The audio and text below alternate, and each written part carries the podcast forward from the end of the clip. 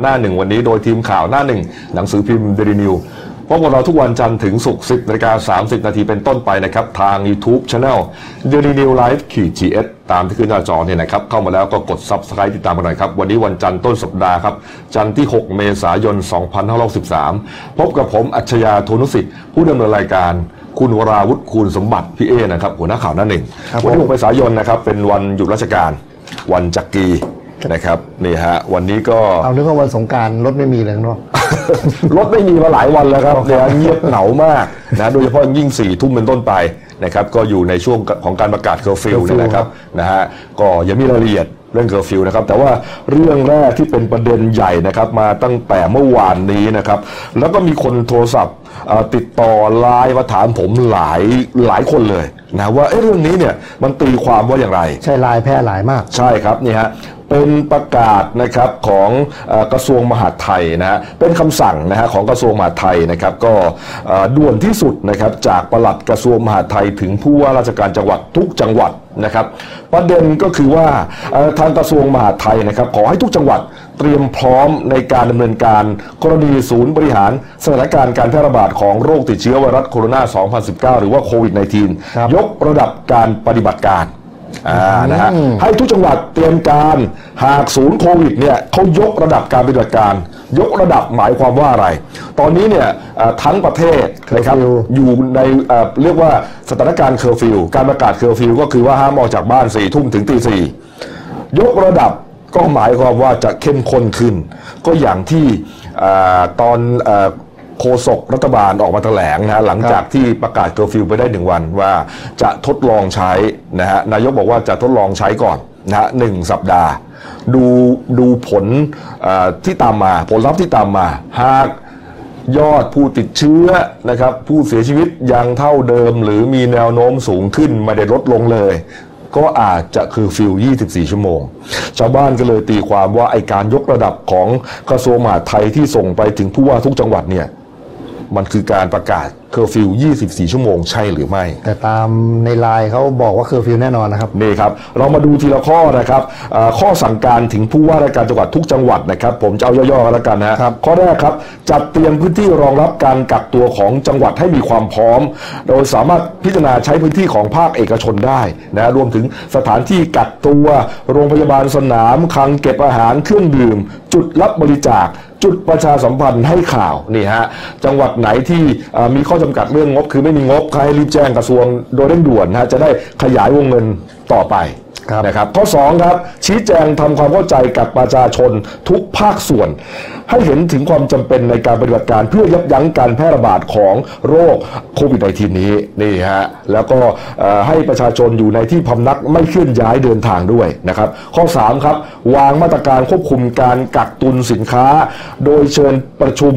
ส่วนราชการที่เกี่ยวข้องหากพบการกระทำความผิดให้ดำเนินการตามกฎหมายอย่างเคร่งครัดข้อสี่ที่สำคัญครับวางแผนจัดระบบการขนส่งสินค้าเครื่องอุปโภคบริโภคสิ่งของจำเป็นต่อการดำรงชีวิตประจำวันมีการกำหนดจุดบริการอาหารเครื่องดื่มเพื่อดูแลประชาชนถึงระดับหมู่บ้านและชุมชนให้ชัดเจนและกำหนดอยู่ในแผนปฏิบัติการครับนี่ฮะเดี๋ยวเรามาขยายนะฮะข้อสี่นะฮะข้อห้าครับให้ทุกจังหวัดรายงานไปยังศูนย์โควิดสิบเก้า นะครับทราบภายในเวลาหกโมงเย็นของทุกวันฮะนี่ครับตีความได้ว่าให้วางแผนจัดการเลยโดยเฉพาะข้อสี่ครับมีจุดบริการอาหารเครื่องดื่มตั้งแต่ระดับหมู่บ้านเลยเอาถ้าเคอร์ฟิวจะออกมาเอายังไงก็อาจอนุญาตไงอนุญาตมาเอาที่จุดเท่านั้นที่จุดเท่านั้นนะแล้วก็ไม่ได้อนุญาตทุกวันหรืออาจจะอนุญาตทุกวันก็แล้วแต่คืออาจจะเจ็ดโมงเช้าออกมารับอาหารแล้วกลับเข้าบ้านแล้วส่งมาบ้านละคนไม่ได้ออกยกขโยงกันมาทุกคนไม่ต้องมาเข้าแถวเราแน่ใจแล้วว่าของมันจะพอโอ้โหมันต้องมหาศาลมากนี่ไงฮะแต่ก็เป็นข้อสั่งการคนก็สงสัยก็เลยเอ๊ะมันใช่ไหมมันใช่ไหมใช่ครับเนี่ยฮะก็ก็เนี่ยฮะก็อย่างที่หัวเราพลาดไปนั่นแหละนะครับเนี่ยก็คือว่าเป็นมาตรการที่จะรองรับการประกาศเคอร์ฟิวยี่สิบสี่ชั่วโมงนะครับจะประกาศหรือไม่ประกาศเนี่ยก็อยู่ที่ท่านนายกนั่นแหละนะครับแล้วก็จับตาดูครับวันพฤหัสสวัสดีวันศุกร์ที่จะถึงนี้นะครับนี่ฮะลงนามประกาศก็โดยนายชัดชัยพรหมฤกษ์ปลัดกระทรวงมหาดไทยครับนี่ฮะก็เคลียร์นะครับเตรียมพร้อมกันกันแล้วกันนะฮะ อ่ะมีรายงานด่วนเข้ามาเมื่อเช้านี้เองนะครับโรงพยาบาลเปาโลพระประแดงนะครับก็โดยนายแพทย์กิติกรชนวิสุทธ์นะครับเขาแถลงนะครับว่าที่โรงพยาบาลเปาโลพระประแดงครับมีผู้ป่วยจากโควิด สิบเก้า มาเสียชีวิตที่โรงพยาบาลครับเป็นชายไทยอายุยี่สิบแปดปีครับเป็นอาชีพเป็นพนักงานบริษัทเอกชนนะครับก็เล่าให้ฟังนะครับว่ามาตรวจเนี่ยชายคนนี้มาตรวจตั้งแต่ยี่สิบเจ็ดมีนาคมนะฮะเหนื่อยหอบหมอซักประวัติปฏิเสธไม่ได้เกี่ยวข้องไม่ได้ไปอยู่ในภาวะเสี่ยงกลุ่มเสี่ยงอะไรทั้งนั้นปฏิเสธนะฮะอ้าวไม่เป็นไรตรวจแล้วน่าจะเป็นไข้หวัดใหญ่ให้ยากลับไปกินบ้านไม่หายสี่เมษายนครับเมื่อวันเสาร์กลับมาใหม่ไม่ดีขึ้นไอไข้เหนื่อยนะฮะหมอเขาก็พยาบาลเขาก็เลยวัดออกซิเจนที่ปลายนิ้วปรากฏว่าได้แค่ ห้าสิบห้าเปอร์เซ็นต์ ครึ่งต่ำมากครึ่งหนึ่งคนคนปกติต้องสักเก้าสิบขึ้นนะฮะเรารู้กันอยู่นะครับก็เลยซักประวัติอีกรอบนึงก็ยังปฏิเสธอยู่อีกยังปฏิเสธอยู่อีกแต่ว่าหมอพยาบาลเริ่มเอะใจแล้วเอ๊ะมันจะต้องหายนะไข้หวัดมันไม่นานนี่มันเป็นมาเป็นสัปดาห์แล้วแล้วเหมือนหนักขึ้นก็เลยไปถามภรรยาภรรยาก็เลยบอกความจริงบอกว่าที่ทำงานของตัวเองเนี่ยของภรรยาเนี่ยมีผู้ติดเชื้อโควิด สิบเก้า นี่ฮะแล้วสามีก็เหมือนไปรับอาจจะมีโอกาสติดได้เหมือนกันเอาแล้วภรรยาแต่ภรรยาไม่ยังไม่ติดนะภรรยาไม่ติดฮะเออก็แปลกดีเหมือนกันอ๋อฮะเออนะฮะก็ปรากฏว่าพยายามเลยก็เลยแอดมิดเลยนะเพราะว่าออกซิเจนในเลือดเนี่ยต่ำผิดปกตินะครับแล้วก็เฝ้าระวังอยู่ตลอดฮะแล้วก็ผู้ป่วยรายนี้เนี่ยหนักขึ้นเรื่อยๆอาการหนักขึ้นเรื่อยๆสามทุ่มสามทุ่มฮะสามทุ่มของวันที่สี่ก็จะย้ายเลยฮะย้ายโรงพยาบาลมาพญาไทหนึ่งแต่ปรากฏว่าช่วงจะย้ายเนี่ยโอ้โหหอบหนักเลยต้องใส่ท่อช่วยหายใจสุดท้ายสี่ทุ่มหัวใจหยุดเต้นปั๊มไม่รอดฮะปั๊มแล้วแต่ว่าสุดท้ายก็เสียชีวิตครับนี่ฮะแล้วก็เลยไปตรวจสอบดูนะครับก็พบว่าวินิจฉัยของแพทย์แล้วนะพบว่าเสียชีวิตจากโควิด สิบเก้า จริงฮะก็ถ้านับเป็นรายเนี่ยนะครับก็เป็นรายที่ยี่สิบสี่แล้วล่ะนะครับเพราะว่าเมื่อวานนี้ยังยี่สิบสามใช่ครับวันนี้ก็คงจะมียอดเพิ่มขึ้นจากชายคนนี้แน่นอนน่าเป็นห่วงเรื่องอายุอายุยี่สิบแปดนี่ยังหนุ่มแน่นแข็งแรงคนก็เลยสงสัยนะฮะเฮ้ยยี่สิบแปดเองนะไอสันนิษฐานเดิมที่บอกว่าส่วนใหญ่จะสูงอายุกับเด็กกับเด็กนะฮะนี่นี่หนุ่มมากเลยนะยี่สิบแปดเนี่ยฮะก็เสียชีวิตได้นะครับเสียชีวิตได้ครับมีอีกประเด็นหนึ่งครับนี่ฮะชาวซอยสวนมะลิซอยสามนะครับนี่เกิดอาการผวากันนะรวมถึงคนที่อยู่รอบๆด้วยเนื่องจากว่ามีคนติดโควิด สิบเก้า นะฮะถึงยี่สิบหกคนนะฮะในซอยเดียวเนี่ยฮะนี่ครับเรื่องของเรื่องก็คือว่าเฮียที่เป็นเจ้าของร้านร้านนี้แหละนครชัยคนการเนี่ยนะครับอ่ะระบุไปเลยแล้วกันนะครับไปกินข้าวกับเพื่อนแล้วก็ไม่ได้ใส่หน้ากากไปนะฮะนะฮะนี่ปรากฏว่าคงจะมีเพื่อนมีเชื้ออยู่แล้วตัวเองก็เอาเชื้อมาด้วยเอาเชื้อมาก็กลับมาที่ร้านฮะมาที่ร้านโอ้โหร้านใหญ่อะร้านขายกลการอะร้านขายอะไหล่อะนะครับนี่ฮะแถวสวนมะลิเนี่ยนะฮะมาติดหมดเลยฮะลูกเมียคนงงคนงานลูกคนงานเมียคนงานติดหมดเลยฮะยี่สิบหกคนนะฮะแล้วลูกคงลูกค้าที่ผ่านเข้ามาล่ะโอ้โหก็ต้องไปตรวจอะก็ถือว่าอยู่ในกลุ่มเสี่ยงหมดอะใช่ครับนะฮะนี่ฮะต้องยกขโยงกันไปกักตัวเลยนะครับนี่แล้วก็เจ้าที่สาธารณสุขก็ต้องมาฉีดพ่นยาฮะนี่อันนี้เหตุเกิดขึ้นเมื่อเมื่อวานก่อนนี่เองนะนี่ครับนี่นี่ฮะแล้วก็มีเรื่องที่น่าเศร้าเกิดขึ้นนะครับพี่เอครับที่เชียงรายนะครับมีพยาบาลเสียชีวิตเนื่องจากทำงานดูแลผู้ป่วยโควิด สิบเก้า เนี่ยหนักที่เชียงรายก็คือคุณมณิศราใจบุญนะครับหรือคุณนิดคือเป็นพยาบาลวิชาชีพอยู่ที่โรงพยาบาลเชียงรายประชานุเคราะห์นะครับก็คือเข้าเวรแบบติดต่อกันอะแล้วก็เกิดวูบเกิดวูบทำงานหนักพอไปตรวจพบว่ามีอาการหัวใจรั่วและปอดอักเสบครับทางโรงพยาบาลตอนแรกก็มีการขึ้นขึ้นขอรับบริจาคเลือดเพื่อช่วยเหลือจนเมื่อบ่ายบ่ายวันที่ห้านะครับคุณคุณนิดก็ได้เสียชีวิตอย่างสงบครับก็ทีมแพทย์ทีมแพทย์ได้พยายามช่วยเหลือเต็มที่แล้วแต่เรื่องการลักษณะว่าทำงานหนักหักโหมร่างกายอ่อนเพลียคือช่วงนี้พยาบาลผมว่าผมว่าเคยเข้ากะละแปดชั่วโมงเนี่ยเห็นว่าขยับไปเป็นสิบหกกันทุกคนนะโอ้โหเรียกว่าคนละเท่านึงอ่ะเออก็คือว่ามันจะได้ลดเดินทางไปเดินทางกลับไงแต่ว่าก็ได้พักเยอะหน่อยแหละแต่ว่า การได้พักเยอะเนี่ยก็ต้องแลกมากับการทำงานเยอะไงบางทีแล้วคุณนิดเนี่ยพยาบาลที่เสียชีวิตเนี่ยเขามีโรคประจำตัวอยู่แล้วแต่พอทำงานหมักทำงานหนักแล้วก็โหลดมากเกินไปเนี่ยโรคมันก็กำเริบไงนะฮะนี่ฮะขอแสดงความเสียใจด้วยกันแล้วกันอยู่ที่โรงพยาบาลเชียงรายประชานุเคราะห์เป็นบุคลากรทางการแพทย์ที่ต้องที่ชีวิตอีกหนึ่งรายนะครับนี่ครับเอามาดูข้อมูลอันนี้หน่อยฮะเป็นข้อมูลที่น่าสนใจนะก็เลยเอามาฝากนะครับนี่ฮะที่ประเทศสหรัฐอเมริกาครับเนี่ยใครก็รู้ครับว่าบริษัท Minnesota Mining and Manufacturing จำกัดเนี่ยนะครับก็เป็นเจ้าของที่ผลิต ทรีเอ็ม ก็เรียก ทรีเอ็ม นี่อ๋อเลยเยอะเลยฮะใช่ครับหน้ากากอนามัย เอ็น เก้าสิบห้า เทปกาวเดี๋ยวนี้ทำกันไกรทำอุปกรณ์เยอะได้หมดเลยใช่ของเขาจะถือว่าเป็นของดีนะเออนะฮะ ทรีเอ็ม นะครับเป็นบริษัทเก่าแก่ของอเมริกันนะฮะอายุหนึ่งร้อยหกสิบปีนะฮะนี่ฮะก็เป็นผู้ผลิตหน้ากากอนามัย เอ็น เก้าสิบห้า ที่ใหญ่ที่สุดในโลกนะฮะรวมถึงผลิตชุดป้องกันด้วย พี พี อี ที่เราเรียกกันเนี่ยติดอันดับหนึ่งของโลกเลยฮะครับแต่ประหลาดตรงไหนรู้ไหมฮะที่อเมริกาไม่มีหน้ากาก เอ็น เก้าสิบห้า แล้วก็ไม่มี พี พี อี ให้หมอใช้เลยหรือมีก็มีน้อยมากเอ้าคนก็เลยสงสัยเพราะอะไรฮะก็ไอโรงงานนี้ฮะบริษัท Minnesota Mining and Manufacturing จำกัดที่เป็นเจ้าของ ทรีเอ็ม เนี่ยฮะเขายกฐานการผลิตไปอยู่ที่จีนหมดก็คือจะอะไรจะลดต้นทุนก็แน่นอนนะฮะเครื่องจักรก็ถูกคนงานก็ถูกนะฮะที่ดินก็ถูกใช่นะครับก็เลยในในที่อเมริกาเนี่ยฮะไม่มีโรงงานผลิตนะฮะกลายเป็นว่าที่จีนเขาก็เลยเรียนรู้นะฮะเรียนรู้เทคโนโลยีเรียนรู้การผลิตอะไรต่างๆก็เลยสามารถผลิตชุดผลิตหน้ากากเดือนหนึ่งหลายหลายล้านชุดเลยแต่ที่ตลกก็คืออเมริกาไม่มีโรงงานผลิตเลยฮะผมแปลกใจว่าเอาผลิตผลิตจริงเขาส่งกลับมาได้นี่เพราะเขาเป็นเจ้าของอยู่แล้วบริษัท ทรีเอ็ม อ๋อก็ใช่แต่ว่ามันเหมือนกับว่ามันมันก็ไม่ไม่เต็มเม็ดเต็มหน่วยเหมือนกับเราผลิตเองไงพี่เอ๋ใจป่ะเออเนี่ยนี่ฮะคือจะเอามามันเป็นเหตุผลหรือเปล่าที่ทำให้ตอนนี้อเมริกาเนี่ยยอดอันดับหนึ่งของโลกฮะเนี่ยติดเชื้ออันดับหนึ่งของโลกอ่ะนะฮะตายก็ยังไม่ทำอันดับหนึ่งตอนนี้เท่าไหร่ล้านกว่าไปแล้วไม่เหรอแต่เมื่อวานก็มีการนำคลิปออกนะครับเป็นพยาบาลของอเมริกาเนี่ยร้องไห้เมื่อเห็นเห็นพฤติกรรมของคนอเมริกาที่ยัง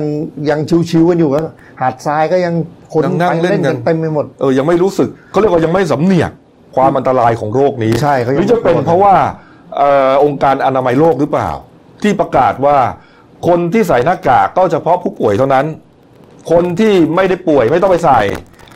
คือคือวัตถุประสงค์เนี่ยผมเข้าใจนะว่าอาจจะเพื่อที่จะให้หน้ากากเนี่ยมันเพียงพอต่อบุคลากรทางการแพทย์และคนป่วยแต่พูดอย่างนั้นไม่ได้นะครับนี่ฮะมันถึงติดกันเยอะแยะนี่ไงแต่แต่แต่ประธานประธานาธิบดีทำก็ประกาศแล้วนะครับใครไม่ป่วยก็ให้ใส่หน้ากากผ้าช้าไปไหมล่ะก็น่าจะช้าเยอะแล้วล่ะครับเออนี่ฮะอิตาลีไม่ใส่เลยนะฮะอิตาลีนี่ตายเป็นเบื่อนะฮะนี่ฮะบางทีองค์การอนามัยโลกนี่มันก็แปลกๆนะเออมันต้องป้องกันน่ะนะครับใช่ครับอืมนี่ฮะเอามาดูเรื่องนี้หน่อยมาฝากครับคุณสรยุทธสุทัศนจินดานะครับนักเล่าข่าวชื่อดังนะครับที่กลายเป็นผู้ต้องขังนะคดีทุจริตเนี่ยนะครับก็เมื่อวานนี้ครับคุณสมศักดิ์เทพสุทินนะรัฐมนตรียุติธรรมนะครับก็บอกว่าทางเรือนจำเนี่ยนะครับทั่วประเทศต้องการจะสร้างองค์ความรู้นะครับเรื่องของเกี่ยวกับโรคนี้นะครับโควิด สิบเก้า นะครับแล้วก็ลดความเครียดให้กับผู้ต้องขังด้วยในเรื่องโควิด สิบเก้า เนี่ยอธิบดีกรมราชทัณฑ์ก็เลยตั้งศูนย์ขึ้นมาโดยให้คุณสรยุทธสุทัศนจินดาเนี่ยครับมาจัดรายการเป็นพิธีกรชื่อว่ารายการเรื่องเล่าชาวเรือนจำฮะลีลาลีลาไม่เปลี่ยนนะครับเออนะครับเป็นการให้ความรู้กับผู้ต้องขังหนึ่งร้อยสี่สิบสามแห่งทั่วประเทศฮะผมขาวมากนี่เราจะมีคลิปฟังเสียงป่ะไม่มีใช่ไหมอ่านี่ฮะแต่ลีลาเนี่ยยังเหมือนเดิมอยู่นะครับนี่ฮะก็มีการอธิบายว่ามันจะติดเนี่ยมันจะต้องมีคนมาเผยมาแพร่เชื้อเพราะก่อนหน้านี้นะเรือนจำที่ไหนอะที่ที่แหกคุกกันไปเรือนจำที่ไหนนะฮะที่แหกคุกกันอะบุรีรัมย์บุรีรัมย์เผาเรือนนอนเผาอะไรกันนะกว่าจะตามจับกันมาได้ฮะก็เป็นเรื่องเนี้ยไปไปลือกันว่ามีคนติดเชื้อโควิด สิบเก้า เข้ามาในคุกเพื่อลดเนี่ยลดความเครียดนี่นี่นีลายังเหมือนเดิมอยู่นะเออก็ทำให้คนที่คิดถึงคุณสรยุทธเนี่ยพอจะหายคิดถึงได้บ้างนะครับนี่เอามาดูเรื่องยอดหน่อยนะครับพี่ครับเมื่อวานนี้มีการแถลงยอด รายวันนะครับที่ทำเนียบรัฐบาลนะครับสำหรับประเทศไทยเมื่อวันที่ห้าเมษายนนะครับครับก็ยังมีผู้ติดเชื้อใหม่หนึ่งร้อยสองรายนะครับจำนวนผู้ติดเชื้อสะสม สองพันหนึ่งร้อยหกสิบเก้ารายครับรักษาหายให้กลับบ้านได้หกสิบสองรายก็ทำให้มียอดรวมผู้รักษาหายแล้วหกร้อยเจ็ดสิบสี่รายนะครับมีผู้เสียชีวิตอีกสามรายทำให้ยอดเสียชีวิตสะสมตอนนี้ยี่สิบสามซึ่งไม่ไม่นับกับที่คุณกบพูดไปเมื่อกี้ยี่สิบสี่นะครับอันนี้คือยอดของวันที่ห้านะครับสำหรับผู้ป่วยรายใหม่เนี่ยเขาแบ่งได้สามกลุ่มหนึ่งคือ1คือกลุ่มสัมผัสผู้ป่วยก่อนก่อนหน้าหรือที่จะเกี่ยวข้องสถานพยาบาลที่พบผู้ป่วยเนี่ยสี่สิบแปดรายก็เรียกง่ายๆก็กลุ่มสถานบันเทิงกลุ่มพิธีกลุ่มไปร่วมพิธีทางศาสนาและกลุ่มใกล้ชิดผู้ป่วยเก่าครับส่วนผู้ป่วยรายใหม่ดีสองรายนี่คือคือกลุ่มคนไทยที่กลับจากต่างประเทศส่วนใหญ่จะมาจากอังกฤษนะครับแล้วก็เป็นนักศึกษาที่ทำงานอาหารและกลุ่มคนต่างชาติที่เข้ามาในประเทศไทยและกลุ่มคนที่สัมผัสกับผู้ที่เดินทางต่างประเทศแล้วก็สุดท้ายก็คือกลุ่มกลุ่มที่อยู่ในระหว่างสอบสวนอีกสิบสองรายนะครับครับเนี่ยเมื่อวานนี้นายแพทย์ทวีสินวิษณุโยธินนะครับในฐานะโฆษกสบคเนี่ยก็แถลงข่าวนะรายวัน สิบเอ็ดนาฬิกาสามสิบนาที น, นี่นี่ครับก็รายละเอียดก็ชัดเจนเดี๋ยววันนี้จะมาลุ้นถ้าถ้าวันนี้ยอดไม่เกินร้อยเนี่ยการเคอร์ฟิวก็อาจจะยี่สิบสี่ชั่วโมงอาจจะได้รับการได้รับการทบทวนอีกทีถ้ายอดเกินร้อยผมว่ารอดยากพูดถึงเคอร์ฟิวเราไปดูบรรยากาศกันหน่อยนะครับ เ, เราเริ่มเคอร์ฟิวกันมาตั้งแต่วันศุกร์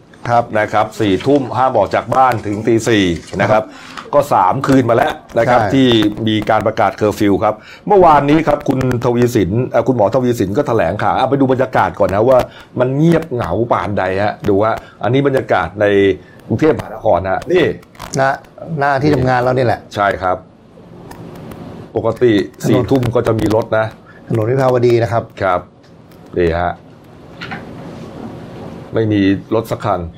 ก็พร้อมอ้าวมาสักคันอ่าเมื่อกี้เหมือนเจ้าหน้าที่แวบๆเออไม่มีปุ๊บมันโผล่ไปเลยเออนี่นี่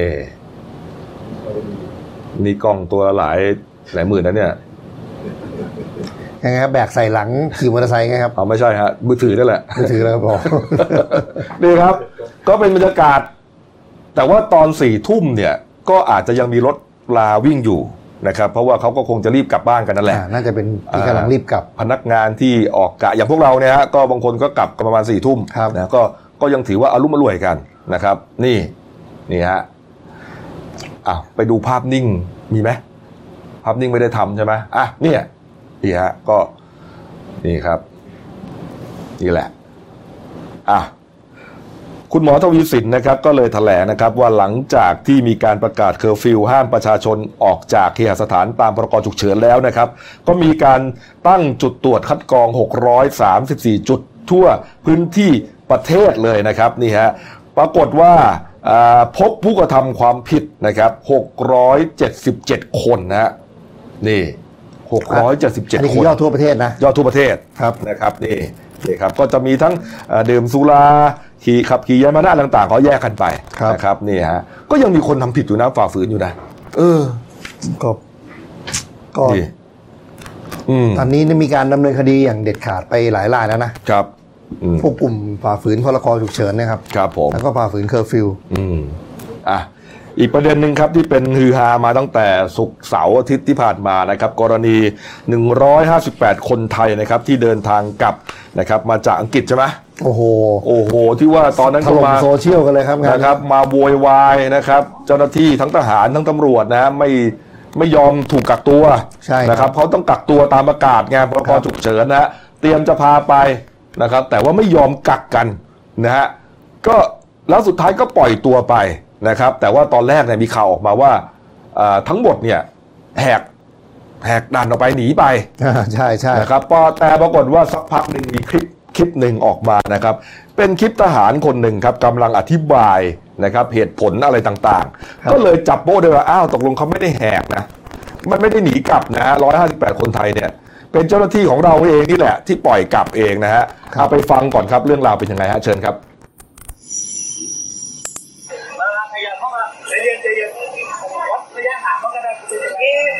จัดจ้างเอาดีอ่ะ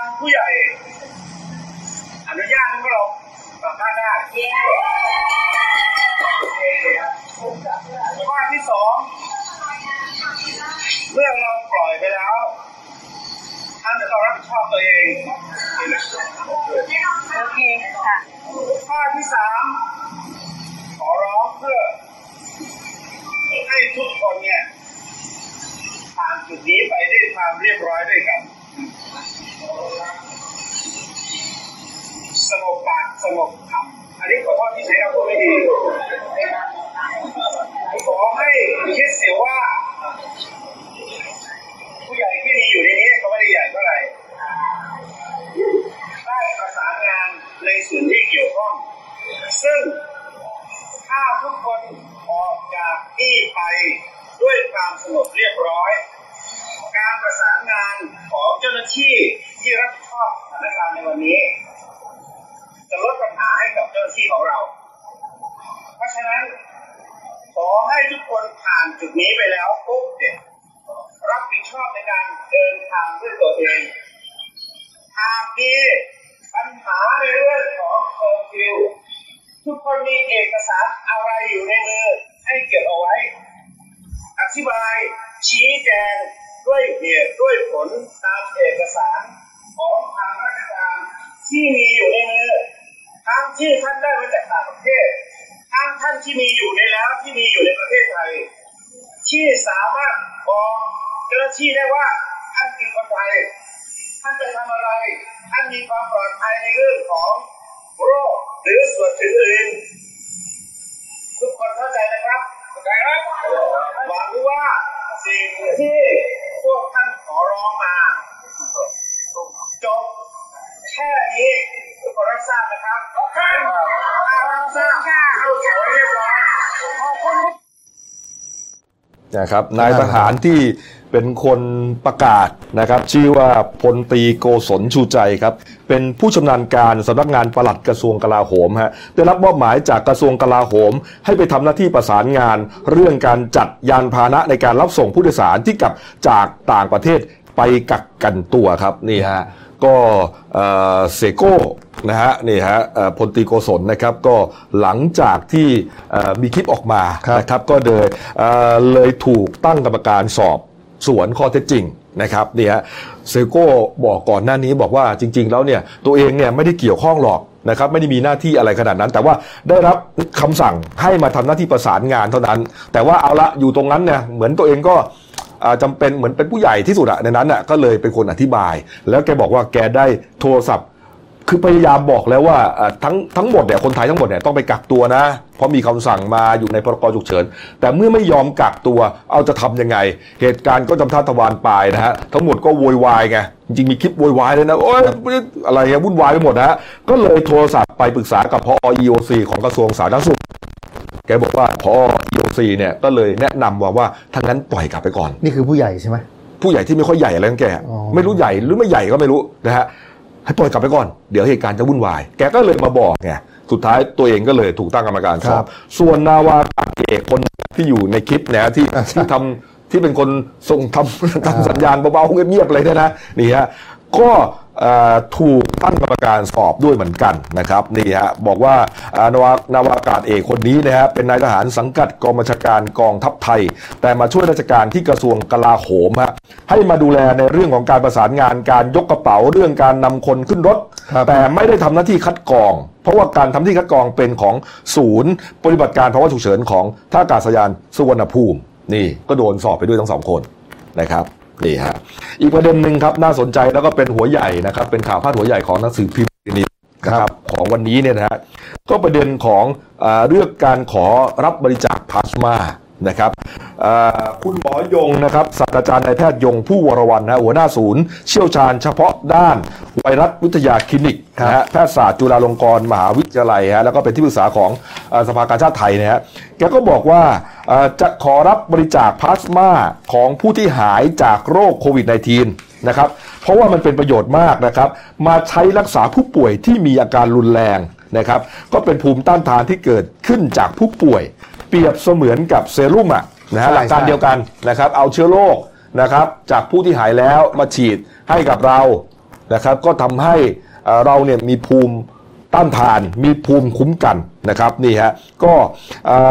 ส่วนใหญ่นะครับร่างกายจะสร้างไอพลาสมาที่มีภูมิคุ้มกันเนี่ยหลังหลังจากหายแล้ว สองถึงสี่ สัปดาห์นะครับนี่ฮะก็คือประมาณสิบสี่วันสิบสี่วันคือไม่ใช่ว่าคุณหายไปแล้วหายปุ๊บออกจากโรงพยาบาลปุ๊บมาบริจาคเลยคุณต้องหายแล้วก็ประมาณสิบสี่วันอ่าแล้วก็ต้องมีการตรวจอีกสองครั้งสามครั้งนะเพื่อมีเชื้อถูกต้องครับนี่ครับแล้วก็เนื่องจากว่าผลการศึกษาการใช้พลาสมารักษาผู้ป่วยเนี่ยในทั้งเซี่ยงไฮ้และก็อู่ฮั่นที่จีนเนี่ยพบว่าผลการรักษามีประสิทธิภาพและปลอดภัยอีกทั้งองค์การอนามัยโลกและองค์การอาหารและยาของสหรัฐอเมริกาก็อนุญาตให้ใช้พลาสมาของผู้ป่วยโควิด สิบเก้า ที่หายแล้วนะครับมารักษาผู้ป่วยที่ติดเชื้อหนักอยู่ด้วยฮะคุณหมอยงก็เลยบอกว่าขอให้คนที่หายไปแล้วเนี่ยนะครับแล้วก็ผ่านเกณฑ์หมดเนี่ยนะสิบสี่วันไปแล้วตรวจซ้ำแล้วก็ไม่เจอเนี่ยนะกลับมาบริจาคพลาสมาที่สภากาชาดไทยหน่อยนะครับเห็นเห็นประเด็นนี้เมื่อวานทางนักกีฬาบอกว่าคนในวงการมวยที่ที่ติดซูเปอร์สแปซไปเนี่ยที่รักษาหายแล้วก็ยินดีจะรวมตัวกันมาเออเพื่อจะมากลับมากลับมาบริจาคนะครับตอนนี้ที่มีฉายาทั้งหลายแหละใช่ครับนะฮะนะทีเดียวสิบคนนั่นแหละนะครับทางทางกีฬาบอกมาอย่างนี้นะครับท่านผู้ชมครับการบริจาคเลือดเนี่ยนะฮะครั้งหนึ่งเนี่ยมันจะแยกองค์ประกอบได้สามตัวนะครับก็คือโลหิตนะครับแล้วก็เรียกว่าเกล็ดเลือดนะครับแล้วก็พลาสมานะครับนี่ฮะก็สามารถแยกได้สามตัวก็คือบริจาคครั้งหนึ่งบริจาคให้สามารถช่วยผู้ป่วยได้ทั้งสามคนนะคนที่ต้องการเลือดก็เอาไปคนต้องการเกล็ดเลือดก็เอาไปนะฮะส่วนพลาสมาก็เอามาให้กับทางโควิดนี่แต่บริจาคเกล็ดเลือดนี่ต้องเขาจะมีกรรมวิธีที่ค่อนข้างยากนะมันสามารถแยกได้ต้องเป็นคนที่บริจาคเลือดอย่างเชี่ยวชาญนะถึงจะผ่านกรรมวิธีนี้ได้นะครับครับผมนี่ฮะเอามาดูยอดผู้ติดเชื้อรวมหน่อยนะครับยอดผู้ติดเชื้อรวมนะครับท็อปซิกนะครับท็อปซิกทำไมถึงท็อปซิกฮะก็อันเนื่องมาจากว่าตอนนี้จีนตกมาเป็นอันดับที่หกแล้วฮะของยอดผู้ติดเชื้อครับนี่ฮะเหล่าบรรดายุโรปนะฮะแซงขึ้นไปหมดแล้วครับนี่ฮะเอาไปดูอันดับสองสเปนก่อนฮะสเปนแซงอิตาลีแล้วนะครับโอ้โหไม่น่าเชื่อนะฮะอิตาลีนี่ทำท่าจะเอาไม่อยู่แล้วนะแต่กลายเป็นว่าสเปนเอาไม่อยู่กว่าครับแซงไปแสนสามแล้วฮะแล้วตายไปหมื่นสองครับอิตาลีนะครับตกลงมาครับหมื่นแสนสองหมื่นหกพันเยอรมันนี่ท็อปโฟร์เหรอโอ้โหแต่ตายไปหมื่นห้าตายยังอันดับหนึ่งของโลกอยู่นะครับอิตาลีฮะเยอรมันขึ้นมาแสนหนึ่งฮะตายพันกว่าฝรั่งเศสก็โอ้โหหนักหนาครับเก้าหมื่นตายแปดพันฮะจีนนี่ตกลงไปฮะเหลือ แปดหมื่นสองพัน ยอดตายก็ยังทรงๆฮะ สามพัน แสดงว่าจีนนี่ถือว่าเอาอยู่นะแล้วเขารักษาหายทั้ง เจ็ดหมื่นเจ็ดพัน แล้วอะอยู่นอนโรงพยาบาลอีกไม่กี่พันคนเองฮะเนี่ยนิดเดียวนะครับนี่จีนนี่โอ้โหใช้ได้เลยแต่สหรัฐอเมริกาครับไปดูครับโอ้โห ผมไม่ได้มาจัดรายการสองวันฮะตอนตอนวันศุกร์ยังเท่าไหร่นะแสนกว่าใช่ไหมใช่ไหมเออแสนกว่านี่ขึ้นมา สามแสนสามหมื่น ฮะ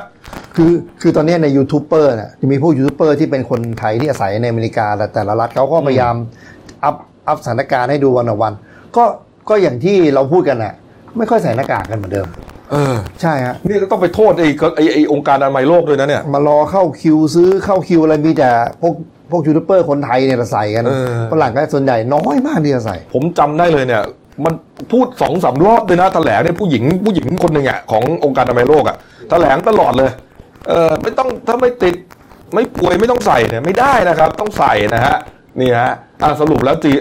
สหรัฐอเมริกาก็อันดับหนึ่งสามแสนกว่านะครับเอาละอ่ะมาดูผู้ติดเชื้อรวมนะฮะทั้งโลกตอนนี้ล้านสองแสนเจ็ดหมื่นแล้วนะครับตายไปเกือบเจ็ดหมื่นฮะแต่รักษาหายก็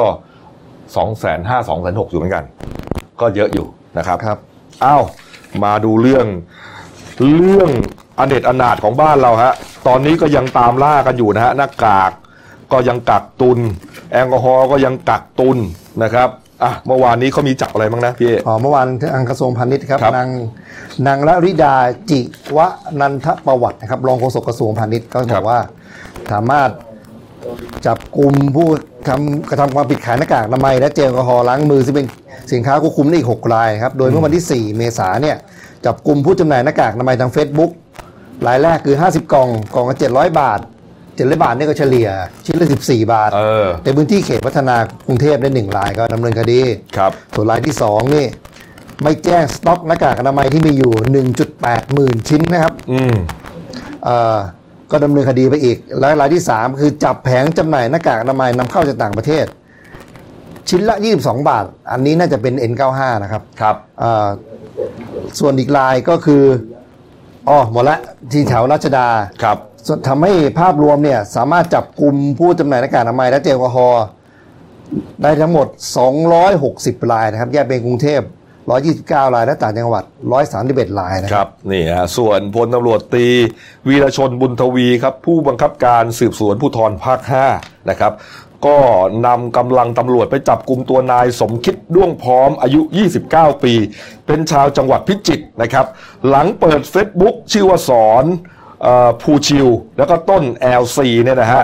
หลอกขายหน้ากากอนามัย เอ็น เก้าห้า ทางออนไลน์ชิ้นละยี่สิบเจ็ดบาทมีคนตกตกหลุมพรางนะครับเชื่อสิบหกคนนะโอนเงินไป สองแสน แต่อันนี้คือไม่มีของใช่ไหมหลอกกันเพียวๆหลอกกันเพียวๆโอ้โหนี่ฮะนี่ครับก็เห็นว่าสารภาพว่าติดการพนันนะครับอ๋อก็เลยหลอกหาเงินตอนนี้หาเงินง่ายใครก็อยากได้อ่ะอืมนี่ฮะแล้วก็มีพวกที่ยังกักตุนเจลแอลกอฮอล์ด้วยนะใช่ใช่เมื่อวานที่จังหวัดพะเยานะครับนายชนกมากพันครับปลัดจังหวัดกับร่วมกับพนักงานสรรพสามิตเขาก็ไปแถลงแถลงข่าวนะครับล่อซื้อและตรวจยึดแอลกอฮอล์จากผู้ค้าออนไลน์ได้สองร้อยห้าสิบสองลิตรนะครับ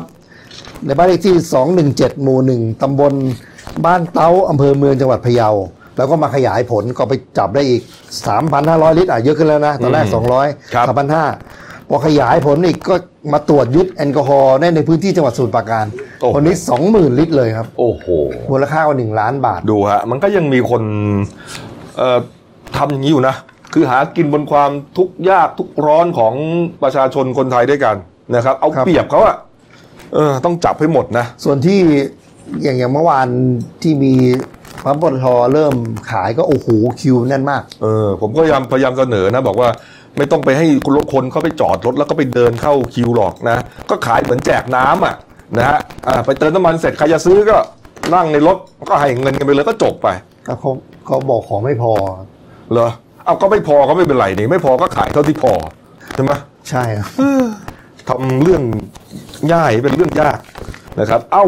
มาดูเรื่องการเยียวยาหน่อยนะครับหลังจากที่กระทรวงการคลังนะครับก็เปิดให้ผู้ที่ได้รับผลกระทบนะฮะจากโควิด สิบเก้า ลงทะเบียนนะครับผ่านทางเว็บไซต์ เวิลด์ไวด์เว็บ เราไม่ทิ้งกัน ดอท คอม เนี่ยนะครับก็มีคนลงไปเห็นว่ามีคนลงทะเบียนเข้ามานะครับเมื่อวานเปิดเผยจากคุณลวรนแสงสนิทนะผู้อำนวยการสำนักงานเศรษฐกิจการคลังครับยอดถึงเมื่อวานนี้นะครับห้าเมษายนลงไปแล้ว ยี่สิบสี่ล้านสองแสนคนนะโอ้โหนะครับนี่ฮะแต่ก็มีคนมาแจ้งยกเลิกสละสิทธิ์ไม่เอานะเออเขาเขาเปิดให้ยกเลิกได้เออแล้วก็ทิ้งช่องว่าทิ้งช่องไว้ก็น่าตกใจอ่ะถ้า เ, เราได้ตรวจสอบแล้วคุณมีให้ข้อมูลเท็จเราจะขอดำเนินคดีกับคุณเอาเหรอใช่เขาเปิดช่องให้ยกเลิกก็ก็เริ่มมีแอบมาหยอดยกเลิกไปเรื่อยเออยอดยกเลิกก็เพิ่มขึ้นเรื่อยๆมายกเลิกไป สองแสนหกหมื่นคนนะครับนี่ฮะแต่ว่าก็ต้องถามว่ามีคนไม่ได้รับผลกระทบจากโควิด สิบเก้า ด้วยเหรอเนี่ยตอนเนี้ยไม่มากน้อยก็ต้องมีหมดนะไม่มีนะครับไม่มีไม่มีนะทั้งประเทศนะนะเอาละแต่เขาก็ต้องเลือกให้นะครับนี่ทีแรกตั้งไว้เท่าไหร่นะสามล้านแล้วคิดว่ารับได้ถึงห้าล้านตอนนี้ลงไปแล้วยี่สิบสี่ล้านครับโอ้โหแต่ว่าข่าวดีนะครับก็คือว่าจะมีการทยอยให้เงิน ห้าพัน เนี่ยนะครับเดือนแรกนะครับก็ให้สามเดือนใช่ไหมเดือนแรกนะครับแปดเดือนแรกวันวันที่แปดเมษายนนี้เป็นวันแรกที่จะโอนเงินเข้าเลยใช่ครับนี่ครับแล้วก็ผู้เดือดร้อนชุดแรกก็จะประมาณ สองแสนคนนะครับก็รอรับเขาเรียกว่า เอส เอ็ม เอสจะรู้แล้วล่ะว่าเราได้จะส่งส่งซิกแนลมาแล้วงานมาแล้วว่าคุณเนี่ยได้นะนี่ครับล็อตแรกๆก็จะเป็นพวกคนขายลอตเตอรี่นะครับพี่แท็กซี่พี่วินมอเตอร์ไซค์รับจ้างนะครับมัคคุเทศพวกนี้เขาจะได้ก่อนเพราะว่าอันนี้ชัดเจนมากนะครับที่ได้รับผลกระทบนะครับนะครับส่วนอันหนึ่งก็จะจะทยอยตามมาก็แล้วกันแต่แต่ที่มีมาตรการอะไรอีกฮะช่วยเหลือที่จะมีบ่นๆไงก็คือคนขายลอตเตอรี่เนี่ยเขาบอกอะไรเดือดร้อนงวดเดียวต้องช่วยแล้วหรอใช่ก็จะมีบ่นกันนะอ๋อมันมาตรการช่วยเหลือก็มีมีก็มีเรื่องของการประปาครับค้างถ้าพวกหอพักโรงแรมธุรกิจใหญ่ๆที่ใช้น้ำเยอะเนี่ยสามารถค้างจ่ายได้ ครั้งจ่ายครั้งจ่ายสามเดือนได้นะครับโดยไม่ตัดแล้วก็ให้ผลชำระได้โดยไม่คิดดอกเบี้ยส่วนแล้วก็จะลดให้ สามเปอร์เซ็นต์ ครับเหมือนกับค่าไฟก็นี่ฮะเรื่องเกี่ยวกับมาตรการความเดือดร้อนเนี่ยนะมีคนโทรศัพท์มาถามมาคุยผมเยอะมากมันร้องเรียนอ่ะนะครับมีเจ้าหนึ่งบอกว่าเป็นกลุ่มคนค้าขายในสยามสแควร์มันเป็นที่ของจุฬาลงกรณ์อ๋ออ๋อใช่ใช่เงียบละเงียบเป็นเป่าสากเลยอ่ะไม่มีคนเดินเพราะว่าแน่นอนนะร้านรวมมันปิดแต่บางร้านเขาก็เปิดอยู่นะครับเพราะว่าไม่ได้ไม่ได้เกี่ยวข้องกับการต้องถูกสั่งปิดเนี่ยนะฮะก็ขอร้องนะครับให้ทางจุฬาเนี่ยลดค่าเช่าหรืองดเว้นค่าเช่านะครับอันเนี้ยผมมองว่ายังพอคุยได้เพราะว่าเป็นหน่วยงานรัฐนะครับหรืออย่างว่าอย่างบางห้างใหญ่ๆเนี่ยสมมติอย่างมาบุญคลองเนี่ยนะฮะเขาก็คงงดเว้นให้นะครับเพราะว่ามันขายไม่ได้นี่ฮะถูกปิดใช่ไหมร้านซ่อมโทรศัพท์มือถือพวกนั้นเยอะมากโอ้ใช่ใช่เสื้อผ้าเนี่ยไม่ถือว่าเป็นสินค้าจำเป็นเนี่ยปิดหมดกันไว้เลยห้ามเดินเข้าไปอันเนี้ยเขาอาจจะคุยกันได้งดเว้นนะแต่บางอันเนี่ยที่ไม่รู้จะไปคุยกับใครนะเช่นบางร้านขายของเนี่ยร้านขายอะไรอาหารขายข้าวต้มที่ต้องเช่าที่เขาอยู่เนี่ยฮะเจ้าของที่ก็เป็นเอกชนธรรมดาคุณป้าเจ๊อาซิมอาเฮียอะไรพวกเนี้ยอันนี้คือเขาก็มองว่าเอ๊ะจะมีใครไปช่วยเขาได้ไหมนะครับว่าจะของงดเว้นนะค่าเช่าหรือว่าลดครึ่งหนึ่งหรืออะไรก็ตามแต่นะเพราะว่ามันไม่เข้าข่ายไงนะไม่ใช่ผู้ประกอบการรายใหญ่ไม่ใช่เจ้าไม่ใช่หน่วยงานของรัฐไม่รู้จะคุยใครจะไปคุยกับเฮียเฮียบอกเอ้ยไม่ลดจะทำไม่มีทางลดครับเพราะผมจากการติดตามในโลกโซเชียลส่วนใหญ่ก็จะบ่นว่าไม่ลดเลยมันต้องรัฐบาลเนี่ยแหละไปคุยใช่ต้องไปคุยให้หรือว่าออกมาตรการเลยใช่ใช่ออกมาตรการเลยว่าร้านค้าหรือประกอบการรายใดที่ต้องเช่าที่เอกชนปิดหนึ่งเดือนขึ้นไปขายไม่ได้เลยคุณต้องลดให้เขารัฐบาลต้องไปก็มันไม่มีคนไม่มีเงินจะซื้อกันนะแล้วจะไปเจรจาเองไม่มีทางครับนะเออเนี่ยอันนี้อันนี้ต้องฝากไว้แล้วกันนะครับเอามาปิดท้ายการ์ตูนขาประจำของคุณขวดนะครับเด็กสองคนคุยกันนี่น้ำท่วมไฟป่าและโรคระบาดประชาชนต้องช่วยกันเองตลอดเลยไอ้นี่บอกคำถามถึงรัฐบาลทั้งงบกลางงบฉุกเฉินรัฐบาลเอาเงินไปทำอะไรหมดแถมต้องขอรับบริจาคก็เป็นที่คนเขาตั้งข้อสังเกตนะตั้งข้อสงสัยงบกลางเท่าไหร่ห้าแสนกว่าล้านอ่ะห้าแสนล้านใช่ไหมผ่านไปสามเดือนมีแต่คนถามหางบกลางหมดแล้วนะครับแล้วถามว่าเอาไปทำอะไรก็ไม่บอกเลยนะเอางบกลางที่ตรวจสอบไม่ได้ครับตรวจสอบไม่ได้เออเป็นงบกลางงบแต่ก่อนชื่อชื่องบลับไงสักพักคงเขินน่ะก็เลยเปลี่ยนมาเป็นงบกลางเพราะงบลับมันลับไปไงพักครู่เดียวครับกลับมาช่วงหน้านะครับนี่มีอีกประเด็นสามประเด็นใหญ่ๆเลยนะศูนย์เฟกนิวปล่อยเฟกนิวซะเองครับเรื่องการละโลกม้านะครับแล้วก็มีในหลวงนะครับพระราชทานเพลิงศพผู้ใหญ่บ้านสันทรายครับดับไฟป่าจนตัวตายอีกเรื่องหนึ่งครับเป็นประเด็นร้อนแรงอยู่ในโซเชียลมีเดียครับลูกค้าไปโวยพนักงานเคอรี่ฮะยกทีมออกทำให้พัสดุค้างส่งแล้วก็เสียหายเพียบเลยฮะพักครู่เดียวครับเดี๋ยวกลับมาคุยข่าวกันต่อครับเราจะก้าวผ่านไปด้วยกัน No โควิดสิบเก้าอาการติดเชื้อจากไวรัสโควิด สิบเก้า ที่สังเกตได้ง่ายๆด้วยตัวเองมีดังนี้มีไข้เจ็บคอไอแห้งๆไม่มีเรี่ยวแรงและหายใจเหนื่อยหอบอาจพบอาการปอดบวมอักเสบร่วมด้วยนอกจากนี้ผู้เข้าเกณฑ์ต่อไปนี้สามารถตรวจเชื้อไวรัสโควิด สิบเก้า ฟรี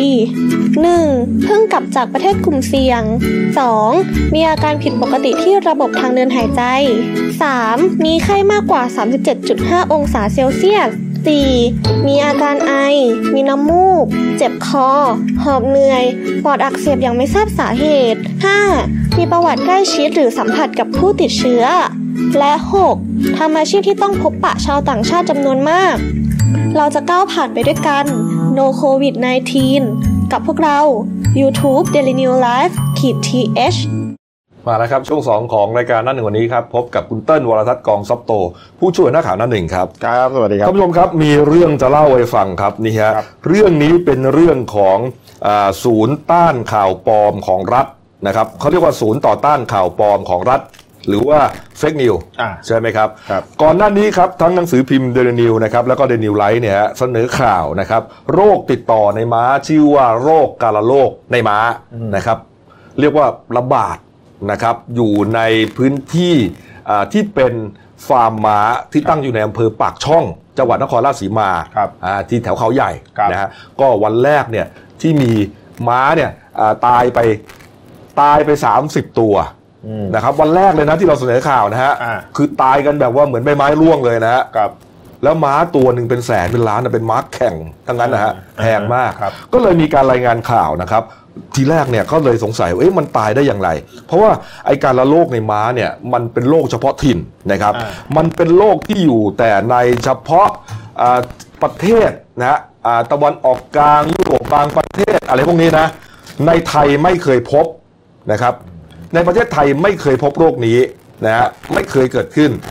นั่นหมายความว่าเชื้อโรคนี้เนี่ยมันต้องมีม้าเป็นพาหะนำมาต้องมีม้าเป็นพาหะนำมาเพราะเป็นโรคเฉพาะในม้าด้วยไม่แพร่ไปที่ไหนนะครับแต่ว่าจะม้าอะไรก็ตามแต่นะฮะที่มันสปีชีส์เดียวกันเนี่ยม้าลายม้าล่ออะไรก็ตามแต่เนี่ยนะฮะปรากฏว่าอันนั้นก็ประเด็นหนึ่งนะฮะอีกประเด็นหนึ่งที่เป็นเรื่องขึ้นมาก็คือว่าหลังจากที่สื่อพิมพ์เดนิวเนี่ยฮะเราเล่นข่าวไปแล้วนะครับโดยอ้างอิงกรมปศุสัตว์นะครับแล้วก็สำนักงานปศุสัตว์จังหวัดที่โคราชยืนยันเข้าไปตรวจแล้วมีม้าตายจริงนะเกิดจากการละโรคในม้าจริงแล้วก็บอกว่าโรคนี้ไม่เคยเกิดขึ้นในไทยนะฮะปรากฏว่าศูนย์ต้านข่าวปลอมนะศูนย์ต่อต้านข่าวปลอมของรัฐนะที่สังกัดกระทรวงดิจิทัลเพื่อเศรษฐกิจและสังคมหรือว่า ดี อี เอส เนี่ยไปเอาประกาศนี้ขึ้นมาฮะแล้วก็ไปตีความไปตีความผิดฮะไปอ่านแค่บรรทัดบอกว่าโรคนี้ไม่เคยเกิดขึ้นในประเทศไทยแค่นั้นฮะ คุณต้นขำเลยมันมันอ่านไม่ถึงหนังสือไม่เคยเกินแปดบรรทัดอ่ะที่เขาบอกไว้เออจริงๆต้องอ่านให้จบแล้วตีความก่อนจะมาเสนอไม่รายงานของกรมปศุสัตว์เนี่ยเขาไม่ได้เขียนแค่นั้นนะเขาต้องมีหัวเรื่องหัวเรื่องนี้เขาเขียนว่าอะไรฮะเขาต้องบอกว่าประกาศแจ้งเตือนอะไรประมาณนี้นะโรคในม้าระบาดนี่ไงนี่หัวเรื่องก็ประกาศชัดเจนแล้วบอกแล้วว่ามันมันมีโรคในม้าระบาดจริงแล้วก็ไล่ไปนะฮะคนที่เป็นเจ้าหน้าที่ของศูนย์เฟกนิวนะฮะก็แน่นอนนะต้องเป็นข้าราชการนะฮะไปอ่านหนังสือไม่แตกนะครับจับใจความไม่ได้นะครับจับประเด็นไม่เป็นสรุปเลยครับว่าเป็นข่าวปลอมเฮ้ยข่าวปลอมก็นี่ไงปศุสัตว์บอกว่าไม่เคยเกิดขึ้นในไทยนี่ฮะแล้วก็ทำเป็น ซี จี ด้วยนะคอมพิวเตอร์กราฟิกเป็นเป็นชาร์ตขึ้นมาเนี่ยฮะนี่เอาบาร์ออกนิดนึงครับพี่เหรียญ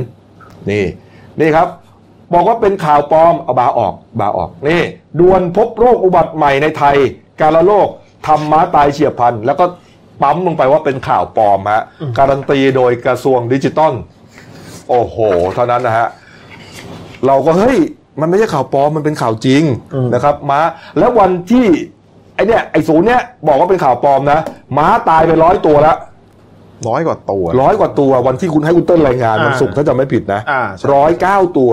ครับครับมันระบาดโดยแมลงมันกัดไงอ่าแมลงมันกัดม้าที่ตายก็เอาเชื้อไปด้วยแล้วก็ไปกัดม้าที่ยังไม่ป่วย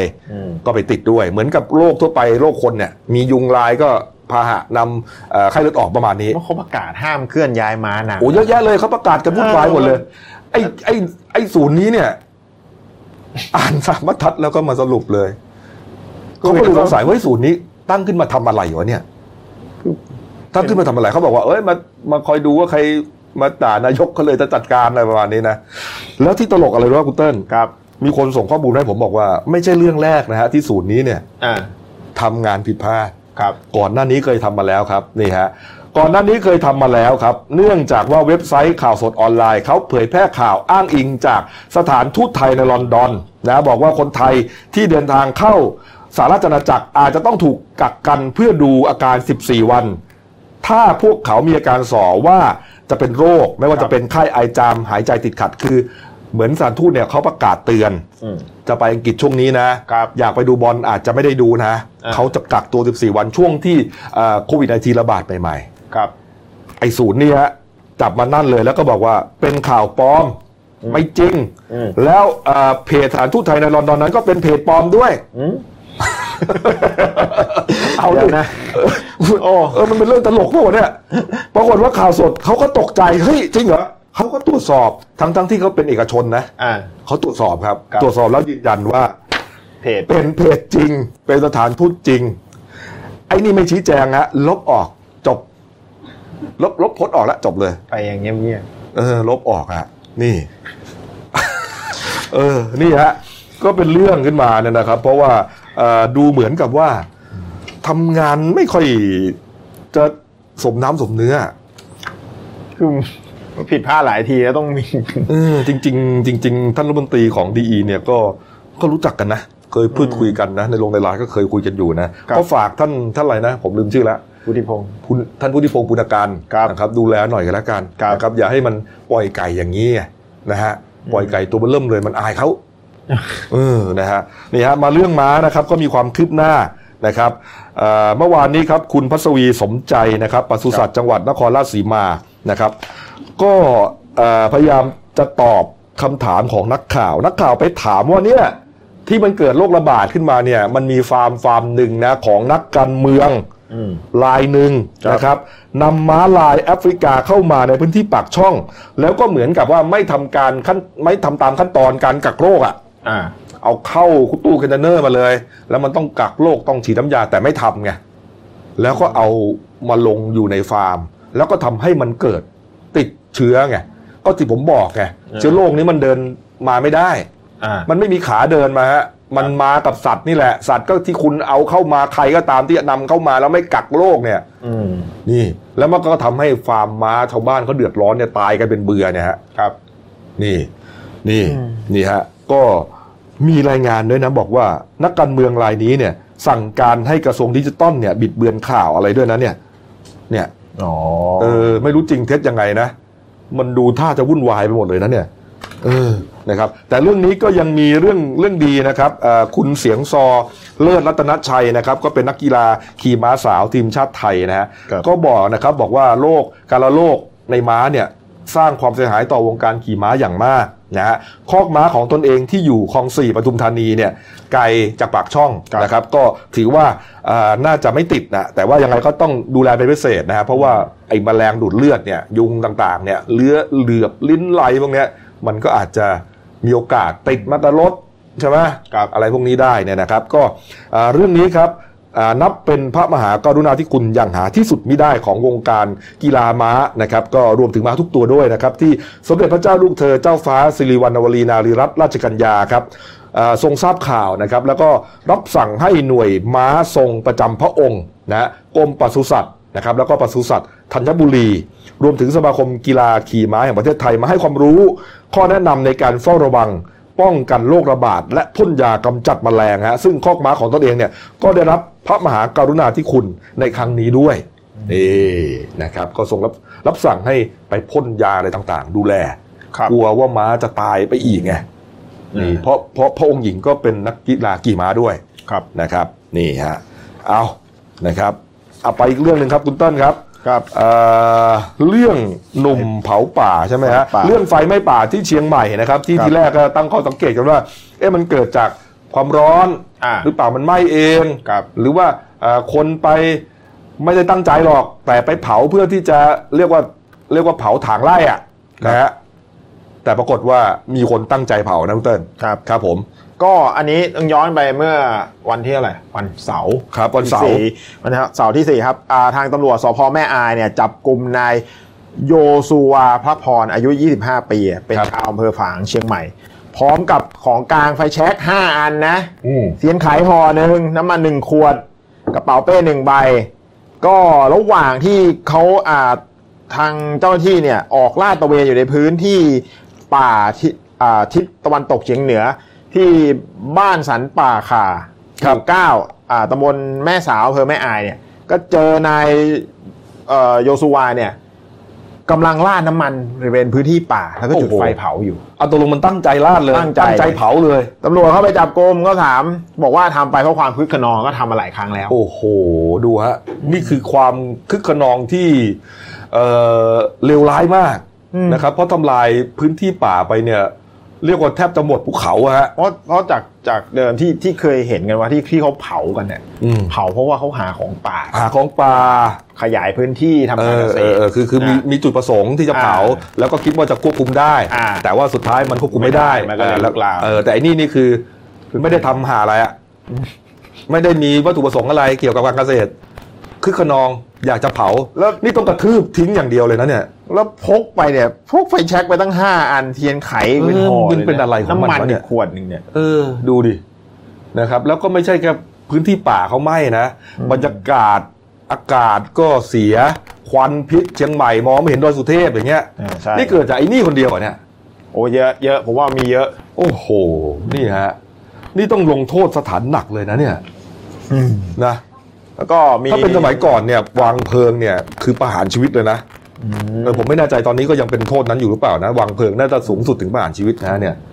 เออโดนไปสามข้อหาแล้วก็แล้วทำคนคนที่เขาอาสาสมัครต่างๆเนี่ยเรียกว่าได้รับบาดเจ็บตอนไปดับไฟนะบางคนนี่เสียชีวิตเลยคุณเต้ยครับผมก็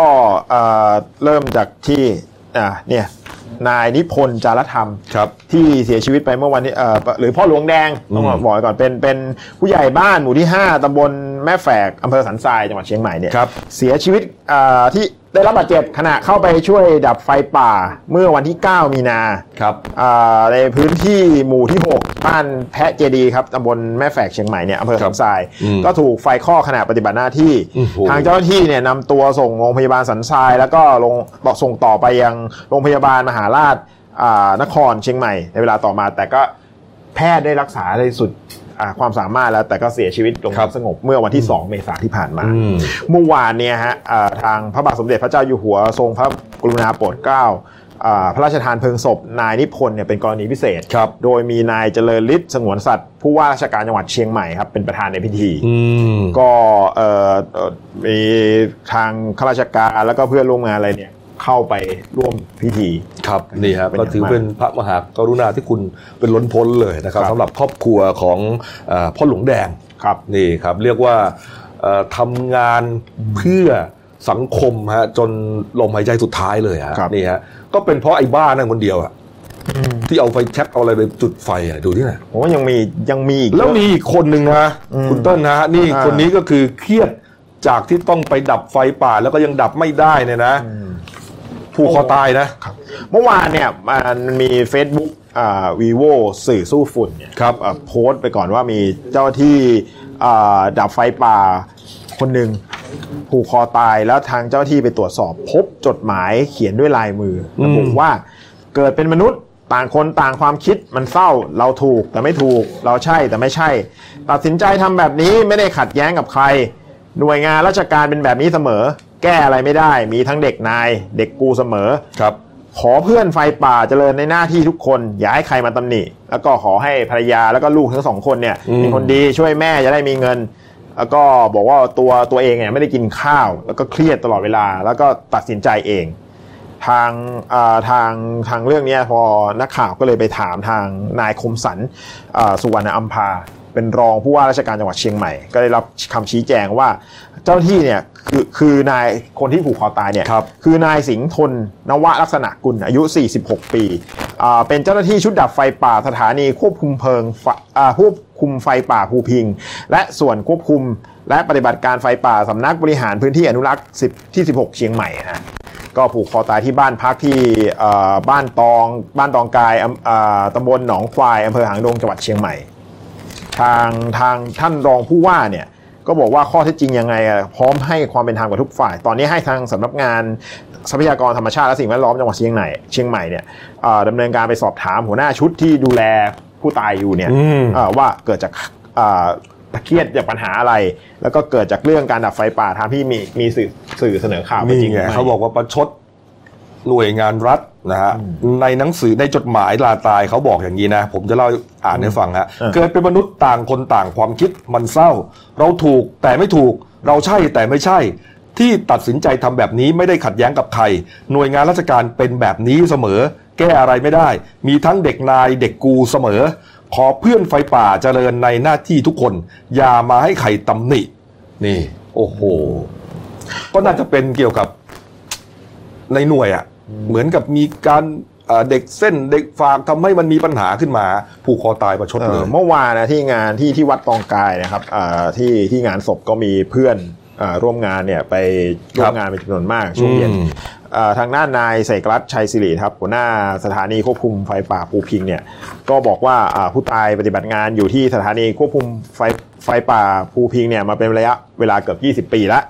ก่อนเสียชีวิตเนี่ยปฏิบัติงานอยู่ในชุดเคลื่อนที่ดับไฟป่าแม่เหี่ยซึ่งผู้ตายไม่ได้มีปัญหากับ เ, เรื่องงานกับผู้บังคับบัญชาหรือผู้ร่วมงานก็ผู้แต่ระยะหลังเนี่ยเขาบอกว่าผู้ตายเนี่ยดื่มสุราหนักขึ้นมีปัญหาสุขภาพไม่สามารถปฏิบัติหน้าที่ได้ครับก็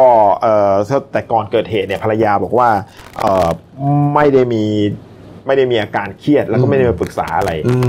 ก็เดี๋ยวอยู่ที่ทางเจ้าหน้าที่ก็ต้องตรวจสอบอยู่ครับว่าเรื่องเกิดจากอะไรเอาเอาละครับมาอีกเรื่องนึงครับนี่ฮะ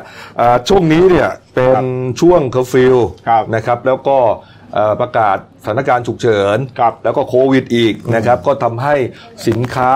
นะครับออนไลน์พ่อค้าแม่ค้าเนี่ยขายดีนะครับก็รวมถึงพวกแก๊ปฟู้ดอะไรกันพวกแพนด้าพวกนี้นะก็ส่งองค์อาหารกันนะก็ขายดีกันอยู่นะครับนี่ฮะคนไม่ค่อยเดินทางกันนะฮะแต่มันมีเรื่องเกิดขึ้นนะครับมันมี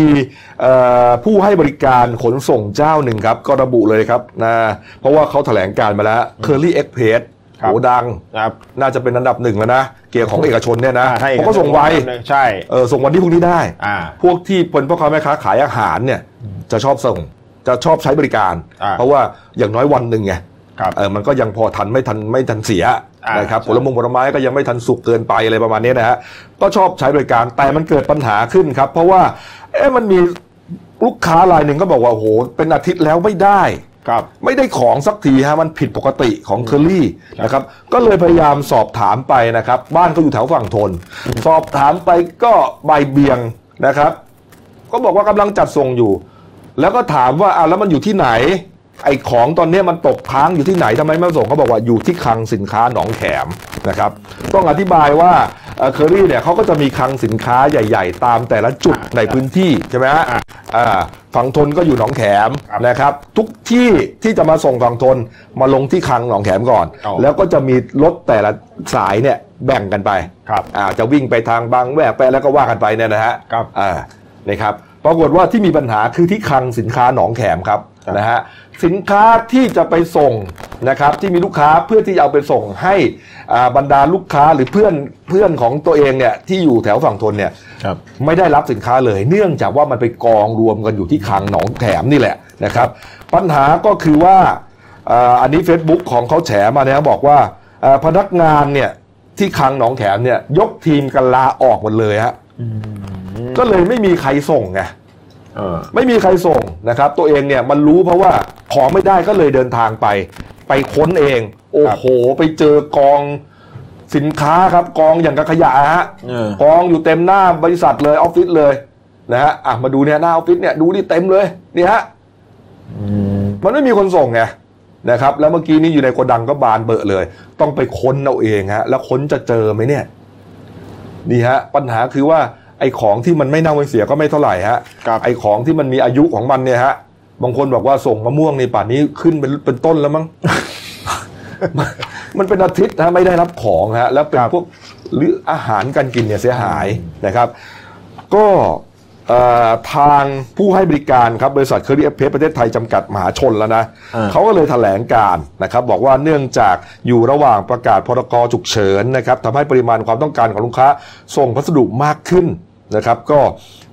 เพิ่มสูงขึ้นกว่าเท่าตัวในช่วงเวลาปกติฮะก็เลยอาจจะต้อง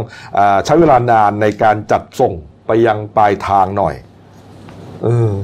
เคลียร์ไหมเนี่ยมันมันนานไปนะผมว่านะเคอรี่นะเออบอกว่ามีปรับเปลี่ยนระยะเวลาที่ใช้ในการจัดส่งชั่วคราวจากหนึ่งวันเป็น สองถึงสาม วันก็ สองถึงสาม วันก็ยังโอเคนี่เป็นอาทิตย์ไงเขาก็เลยสงสัยว่ามันนานเกินไปนี่ฮะก็ขออภัยมานะครับครับก็รีบส่งเขาแล้วกันครับนะเพราะว่ามันอาจจะทำให้เขาเสียหายนะครับสินค้าต่างๆเนี่ยนะครับนี่แล้วเขาบอกนะโทรไปเนี่ยโทรไปสายด่วนอะไรเนี่ยหนึ่งสองหนึ่งเจ็ดเนี่ยก็แทบจะเอ่อไม่ค่อยมีใครรับสายอะไปถามที่ช็อปที่รับส่งก็พูดจาไม่ค่อยดีนะพูดจาห้วนๆนะครับอ่ะก็เป็นปัญหาที่ต้องแก้ไขนะครับฝากเคอรี่ด้วยกันแล้วกันครับอ้าวหนังสือพิมพ์ของเรานะครับ เล่าเกือบทุกข่าวแล้วครับไปดูเรื่องอเด่นในฉบับนะครับนี่หน้าสองครับขับเร็วชนผิดสองฝ่ายญาติไร้สิทธิ์ฟ้องนะนี่นี่หน้าแปดครับเปิดโผเส้นทางหลวงสองร้อยห้าสิบสองกิโลเมตรเร็วได้หนึ่งร้อยยี่สิบครับเออนี่ฮะก็ไปหาอ่านกันนะครับเป็นบทความนะครับคอลัมน์ต่างๆนะครับส่วนเรื่องสั้นของฉันนะครับที่ตีพิมพ์ลงในหนังสือพิมพ์เดนิวฉบับวันอังคารที่เจ็ดเมษายนครับชื่อว่าเรื่องวันหนึ่งในหุบเขาฮะเขียนโดยคุณพิเชษศักดิ์โพพยัคฆ์ฮะนี่เอาละครับเรื่องราวจะเป็นยังไงไปหาอ่านกันนะครับเดนิวไลฟ์ขีดจีเอสนะครับนอกจากจะมี YouTube แล้วนะครับเราก็เปิดอีกหนึ่งช่องทางการรับรู้ข่าวสารของท่านผู้ชมนะครับก็คือ Facebook เดนิวไลฟ์ขีดจีเอสสะกดเหมือนกันเข้าไปกดไลค์กันหน่อยฮะเป็นกำลังใจนะครับตอนนี้ยอดคนกดไลค์นี่ก็เยอะขึ้นแล้วนะครับพี่ตาบีข่าวสารไปรายงานทุกวันเลยนะครับเอาละครับวันนี้หมดเวลานะครับลาไปก่อนนะครับสวัสดีครับ